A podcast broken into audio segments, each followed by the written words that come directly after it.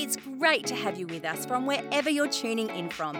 For more information about Elevate Church or to contact us, head to our website elevatechurch.me and take us wherever you go by downloading our Elevate Church AU app. We hope this message inspires and helps you to take your next steps in your journey. you joining us on our podcast as well around the world. Our actual podcast metrics took a dip during lockdown. Um, I think the, the, the venues that people would normally listen to podcasts, like public transport and gyms and so on, uh, weren't available. So metrics went uh, tanked, and now they're back up to pre lockdown numbers, which is exciting. Uh, we had a new country enter our top 10 last month, and that country is Greece that debuted in at number six. So to our, uh, yes, to our, uh, well, I'm not going to say that. I'm going to say Maresi to our uh, listeners in, in, uh, in Greece.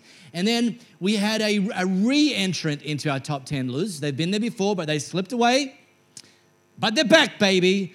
And at number three, even, and that is the Philippines. And I've, I've already proven that I'm fluent in Filipino when they were in the top 10 last time, so I'm not going to say welcome in Filipino this time, but welcome in Filipino. Uh, last week, we launched a new series called Naked and Unafraid. The big idea of this series is how we can uh, embrace the risks and experience the rewards of living a large, open, and expansive life. And our good friend Steve Hall kicked that off with a message called Risk Exposure. The big idea there is that it's dangerous to live safe, that dancing in the street is far more rewarding than just sitting looking at life pass you by from a window.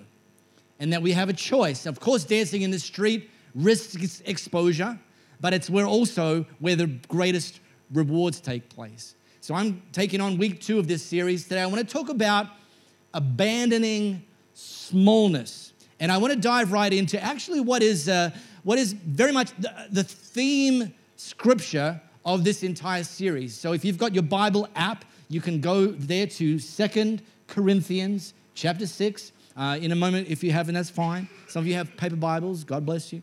Uh, we'll also put this up on the screen. And the backstory is this was a letter written by a guy named Paul. And Paul had launched this church in a place called Corinth, which is in Greece.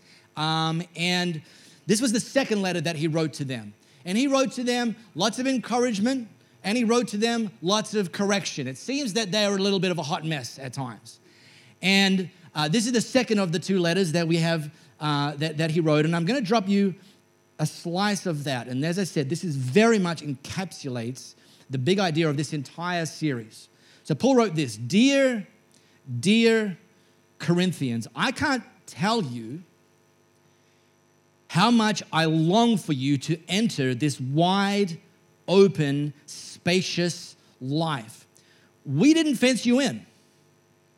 Now, let me just drop something in there. I said this to our team this morning. I want to be the sort of leader and I want us to be the sort of church that focuses more on what you can do, not what you can't do. More on what God's called you to and not what you shouldn't do. Now, there are some shouldn'ts, and we don't call them shouldn'ts, we call them dumb, unwise things. So, God certainly does have a list of things that are unwise decisions, stuff that will lead us in a direction and, and cause us to have the sort of outcomes in our life that are less than God's best. So please understand. In fact, the same author, Paul, wrote elsewhere everything is permissible, meaning you can do anything you want. You tell people, you can't tell me what to do. Well, they can, but you don't have to listen. So everything's permissible, but not everything's profitable. So do the stuff that's profitable and delete the stuff that's not profitable. So, but th- having said that, we, we want to focus more on, more on, more on what you can do, what God's called you to, the wide open spaces that He's laid out in front of you, about the, the, the bigness and the richness and the rewarding life that, he, that He's got set out for us. And so we didn't fence you in. The smallness you feel comes from within you. Ouch. Your lives aren't small, but you're living them in a small way.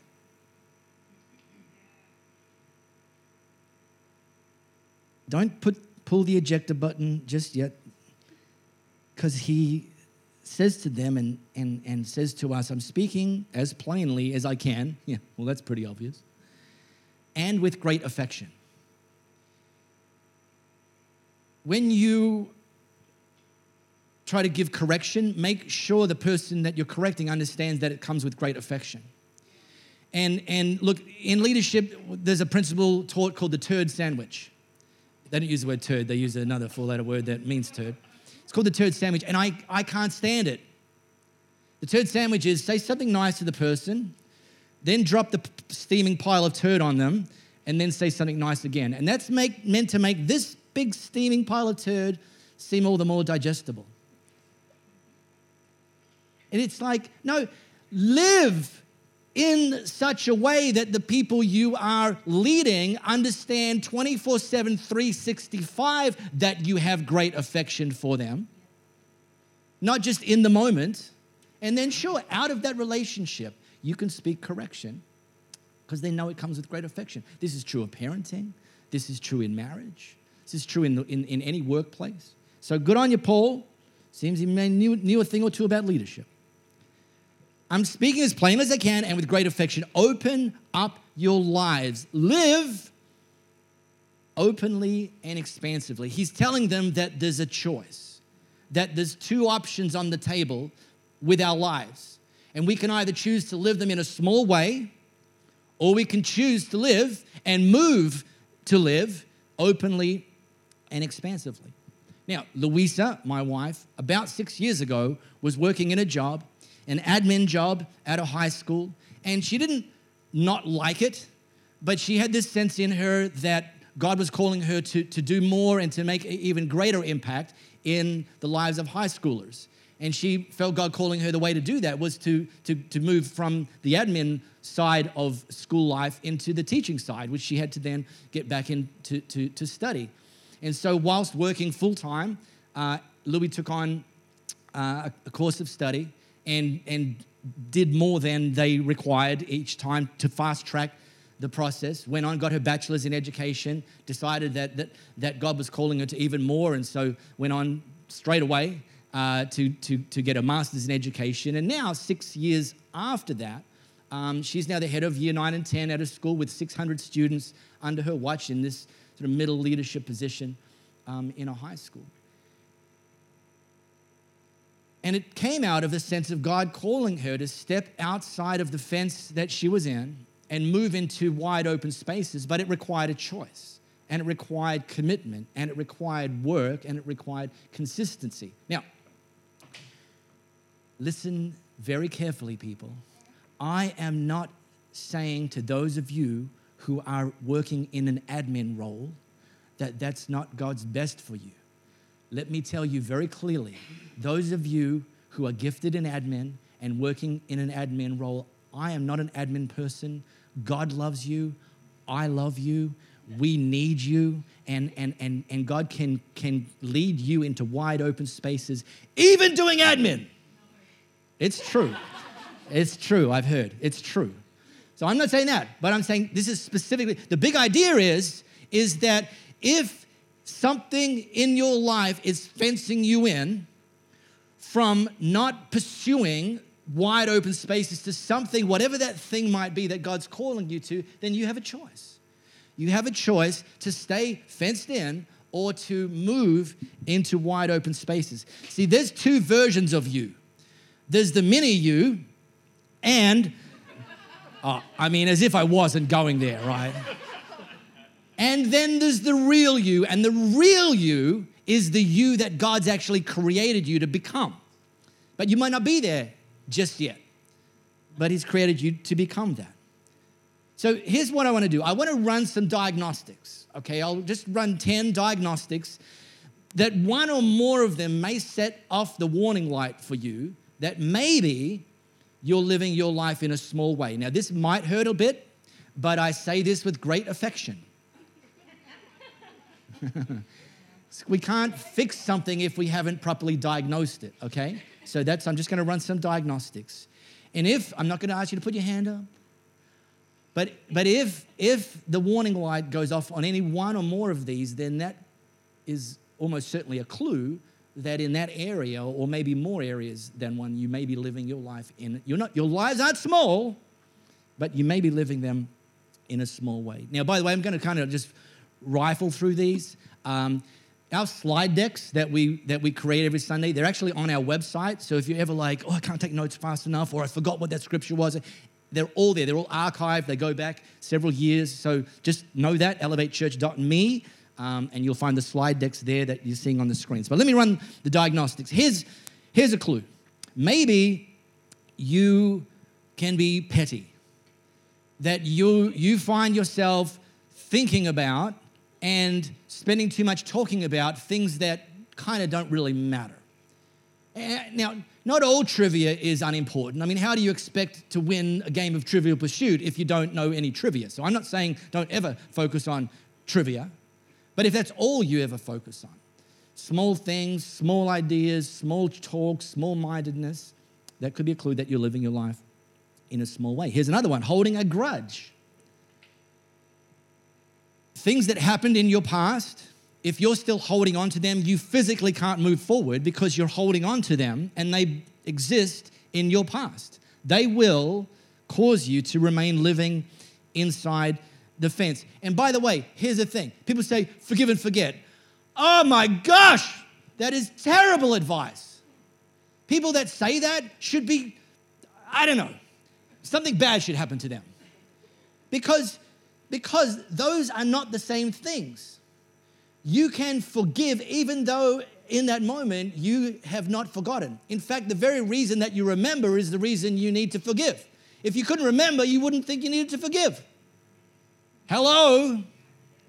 Boy, I am smart. So,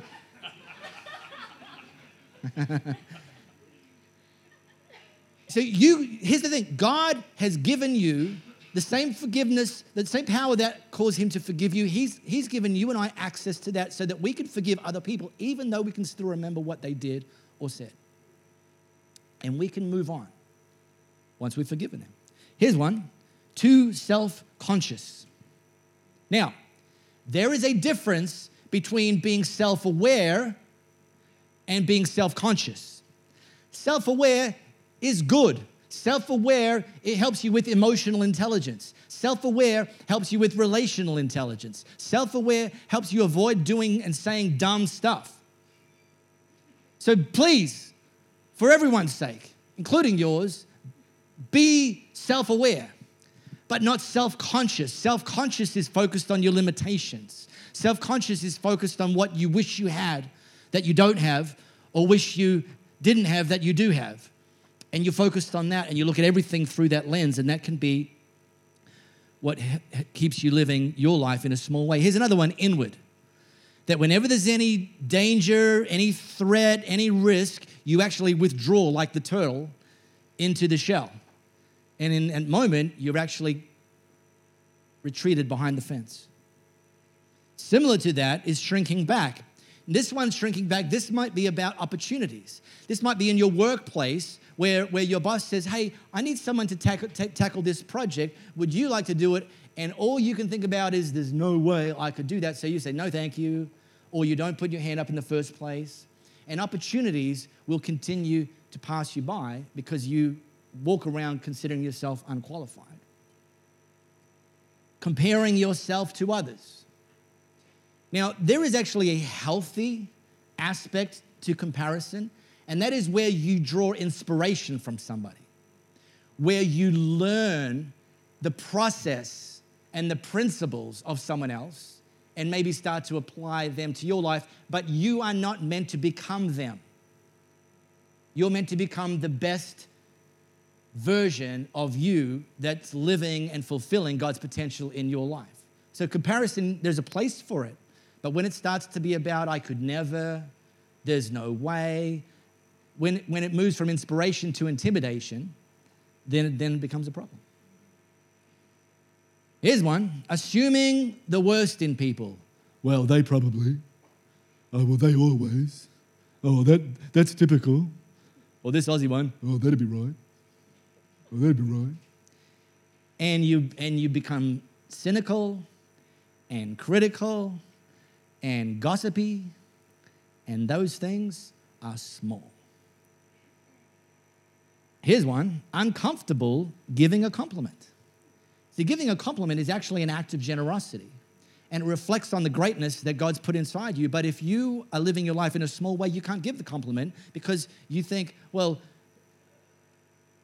I can't talk about how great they are because I am too consumed by how terrible I think I am.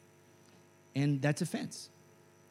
And then this one, negative outlook. Some of these overlap, I understand that, but this one's negative outlook. This is all of, this is the one that when anything crosses into your radar, your default is to think about how it probably won't work.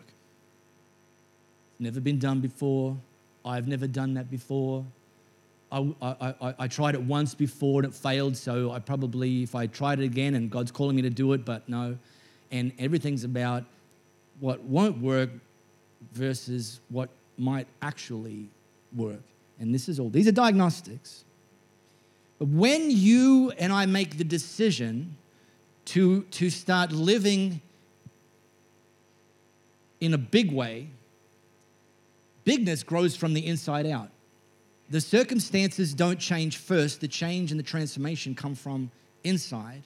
And the real you starts to replace the mini you. Because the real you is the you that God's created you to become. Now, does anyone recognize this animal? Anyone? And if you said a deer, and I hoped you would, you would be wrong. Yeah. Thank you, Mitch. Work the treat. This, in fact, is, some of you do know this, an African impala. Did anyone get that? Two people, and they're not Africans. All righty. Yeah, all right. Okay, really? Really? Really? Don't lie, Jesus is listening. An impala. I, look, I know that. This is an African impala. Let me, let me tell you some fun facts about the African impala. The African impala can jump up to three meters high and up to 10 meters in distance, right? That's pretty high for a white guy. And, uh, and now, because, now, now what, knowing that, three meters high, 10 meters long, knowing that you would think that this animal is very rarely found in zoos that because they couldn't build an enclosure large enough to contain such an animal. So you might be surprised to learn that African impalas are typically kept in open enclosures with only one meter high fences around them. And the reason that works is because the African impala will not jump over a fence when they can't see where they're going to land the African impala will not move beyond the fence when they can't first be guaranteed of the outcome. About 10 years ago, uh, Louis and I were living in Melbourne, and uh, I was interviewing for uh, some leader, senior leader roles in some of uh, the churches there in Melbourne, and some really great churches and, and significant churches and uh, really excited. We like Melbourne. We like Perth, but we also like Melbourne. And uh, really excited and, and looking forward to new opportunities and new possibilities. And we had a great network of friends there.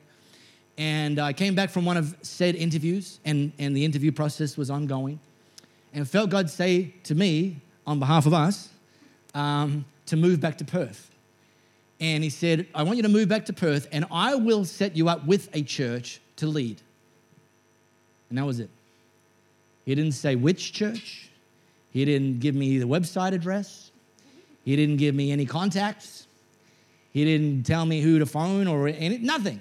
Just move back to Perth and I will set you up with a church. And 10 years later, ta da! Here I am and Louis. And we still are in love and we love you. And here's the thing I don't share that story as a flex.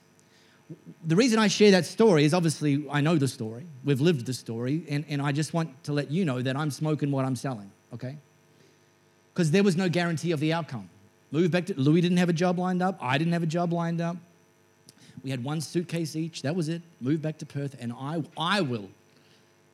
So the guarantee came in the form of God's word, but not any actual circumstances to substantiate that in before we leapt over the fence.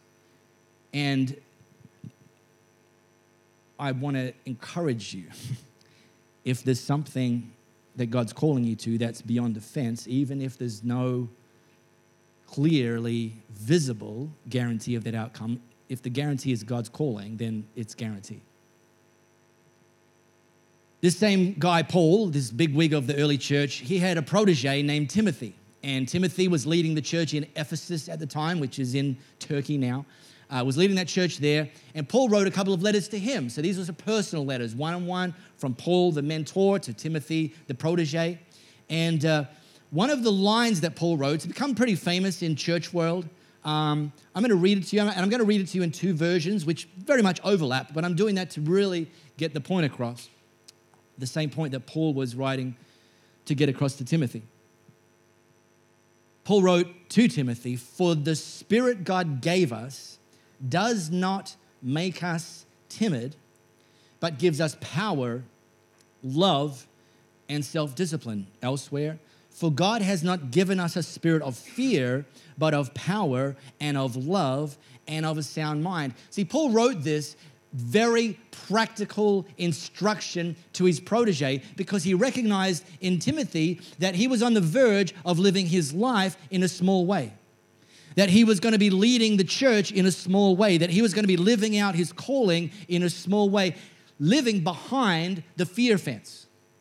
And Paul was saying to him, You have a choice, buddy. You have a choice. There is two options on the table. One of them is inside a fence, and the other is available, just as available to you, but it's outside the fence. It's beyond the fence. And that fence for you, my friend, is fear, is, is, is, is intimidation. That's the word timid, intimidation. And I'm encouraging you, Paul's saying to Timothy, I'm encouraging you, choose the wide, open, expansive life. Risk exposure. Don't live fear behind the fear fence. The mini me embraces the fear, the real you embraces the wide open spaces that are just as available, but it requires stepping over the fence. And this sort of fear that Paul wrote about, this is not the sort of fear that you experience when you're on a plane and the masks drop down. That's called acute fear. And by the way, the, the, the, the power in acute fear is it's very difficult to ignore, and it will typically trigger the fight or flight response in you. The spike is almost vertical. That's acute fear, right? This is not that sort of fear. The sort of fear that Paul's warning Timothy that he could possibly choose to stay living behind is what you might call chronic fear. It burns more slowly. The spike isn't like this. In fact, the spike is barely perceptible. And the problem with chronic fear is not only that it's barely perceptible, but, it, but we can actually learn to live with it. We can put coping mechanisms in place. We can adjust. We can say, well, it's not so bad. We can compare to someone else whose life sucks way more than ours and say, could be worse, look at them. And we could accept that living behind the chronic fear fence is okay. I mean, come on. And yet, even in those moments, God's saying, No, I want you to respond. I want you to choose something different, something bigger, something better. To do that is going to require vulnerability. Steve talked a bit about that last week vulnerability. Now, you've all heard the word vulnerability. The thing about the word and the concept vulnerability is most of the time when it gets airplay, it's about opening up and showing your feelings. Honey, have I told you lately that I love you? And here's the 17 things I love about you you know what, honey, when you asked me to put the bin out last night. I did not. And I want you to know that from me before you discover it still outside our front door this morning. And you hope that your person you're opening up to treats you very gently and very lovingly. Now that's how we, and, and that's, that, that's real. That's true. And it's risky. And, and that is vulnerability. But this isn't the sort of vulnerability I'm talking about. So let me broaden the definition. The vulnerability I'm talking about is the vulnerability that the African impala won't embrace.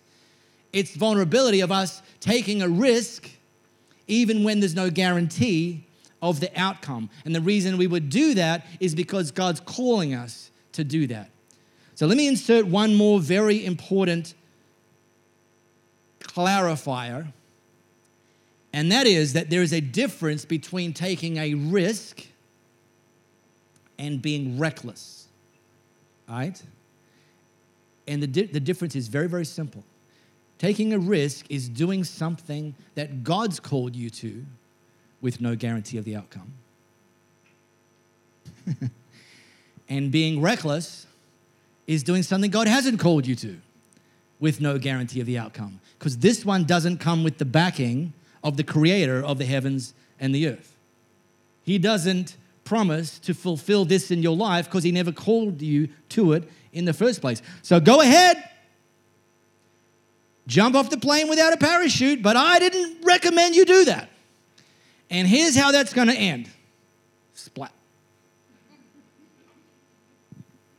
Oh, but Mark said that we should be reckless. No, Mark did not say you should be reckless. In fact, Mark, and you can listen to our podcast, said you should not be reckless, but instead take the sort of risks that God's calling you to. And those might be things like, in Louis' situation, a course of study that's going to allow you to move into wide open spaces and pursue opportunities.